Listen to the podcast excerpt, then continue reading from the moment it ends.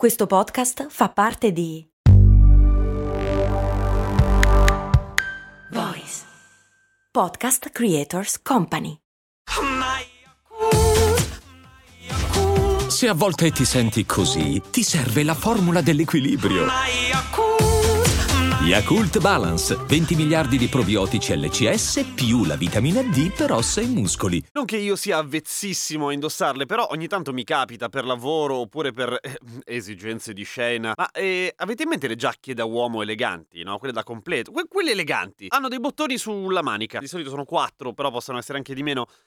Ma che cazzo servono che non si apre la manica? Cose molto, cose molto, cose molto umane. Beh, intanto bisogna sfatare un mito. Di solito non si apre la manica anche se slacci i bottoni perché la giacca non è di quelle veramente eleganti. Perché tendenzialmente devono stare un po' a tutti all'interno di quella taglia, no? Io porto la 54 perché sono alto e bene o male le mie maniche vanno bene anche a qualcuno di più corpulento di me. Quelle invece fatte un po' più su misura o che possono comunque permettersi di avere delle taglie più precise perché sono di sartoria e si aprono veramente. E a che serve aprirle veramente le maniche della giacca elegante? Oggi a niente. Oggi inteso come epoca storica. Un tempo serviva, ma eh, ci sono due teorie per cui ci sono i bottoni sulle giacche. La prima è che un tempo, molto più di adesso, lavare una giacca era uno sbattimento epocale, perché si lavava tutto a mano naturalmente, non c'era il lavasecco. Ergo era molto importante non sporcarsi le maniche quando si, si, si faceva qualcosa che poteva potenzialmente sporcarle. Per esempio, un classico caso era quello del medico, il medico che ogni tanto si doveva trovare evidentemente a, che ne so, curare una ferita e sporcarsi di sangue, era importante che si riuscisse a rimboccare le maniche della giacca, quindi slacciando i bottoni e arrotolandosi le maniche per evitare di insanguinarla tutta, in modo da poterla usare anche il giorno dopo, senza doverla lavare in mezzo, quindi per mantenerla pulita più a lungo. Ma c'è un'altra ragione anche interessante, che è parallela o alternativa a seconda, ma a me piace di più, perché è più umana. Le giacche eleganti, come moltissimo del vestiario maschile, ha una derivazione militare, cioè viene da quelle che erano un tempo le divise. E ci sono due teorie, come al solito. Una parla di uno zar in Russia, l'altra di Napoleone Bonaparte in persona. Fatto sta che durante una parata o uno o l'altro, hanno notato che le maniche dei loro soldati facevano schifo, erano spo- lerce proprio. Perché? Perché con le maniche fondamentalmente i soldati si pulivano la fronte quando erano sudati e ci snaricciavano sopra, si pulivano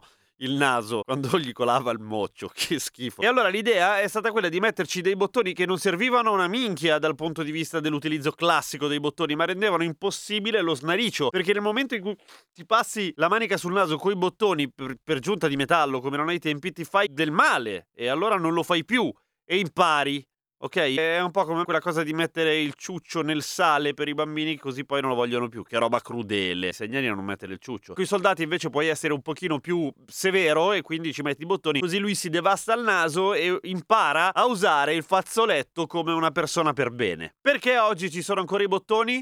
Beh, intanto perché magari qualcuno potrebbe ricominciare a snariciarci sopra, ma non credo. È per una questione di tradizione. Un po' come gli organi vestigiali, ne abbiamo parlato tante volte, no? Tutte quelle funzioni del corpo umano che, nonostante ormai non servano più a nulla, sono retaggio della nostra evoluzione. Ecco, anche i vestiti fanno così e conservano delle cose che servivano ai tempi e adesso non più. Simpatico aneddoto sui bottoni. Beh, simpatico mica tanto. La compo-unofobia.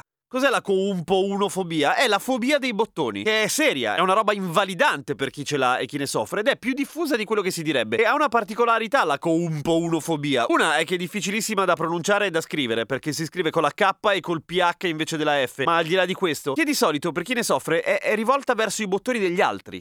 Cioè, chi soffre di coumpo-unofobia, cioè un coumpo-unofobico o una coumpo-unofobica, può vestirsi con la camicia e coi bottoni, per esempio, ma in linea di massima, di solito è così, prova repulsione e schifo verso i bottoni degli altri. Cioè, non vede il bottone nel proprio occhio, ma vede i bottoni negli occhi degli altri. Per... No, così non viene bene. E il fatto che provochi schifo ricorda un po' la tripofobia. La ricordate la tripofobia? Quella paura strana che è la paura dei buchi, dei buchi uno vicino all'altro, in particolare particolare dei buchi irregolari. È l'unica orrenda fobia di cui soffro io, tra l'altro. Vabbè, comunque, se siete curiosi, la tripofobia l'ho trattata nella puntata numero 88 e è interessante. Ma vabbè, a domani con cose molto umane.